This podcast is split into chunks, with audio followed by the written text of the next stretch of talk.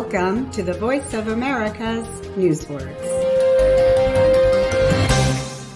The United States and some allies have accused China of working with cybercriminals to carry out major computer attacks.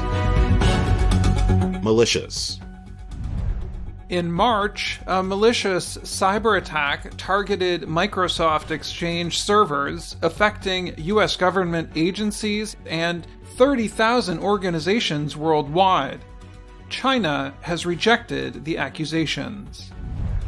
Malicious describes a desire to cause harm. Malicious software is called malware. Such programs can steal and destroy computer data. Malware can also add unwanted software to devices.